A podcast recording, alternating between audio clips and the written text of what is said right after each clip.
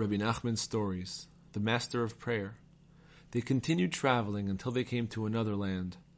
When they asked, Who is your king? the people answered that they had chosen murder as their goal, and had set a murderer as their king. Then they had found a woman sitting in a sea of blood, and had accepted her as their ruler. Since she was sitting in a sea of blood, she must have been a very fierce murderess.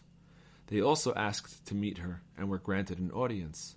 When they went to her, they saw that she was the queen. She was constantly weeping, and out of her tears the sea of blood was formed.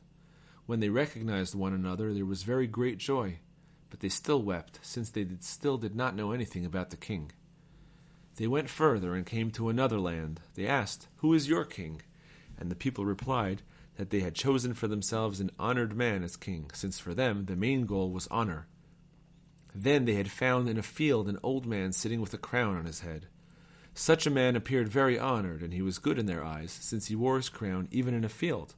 So they accepted him as king. The companions realized that this was certainly their king.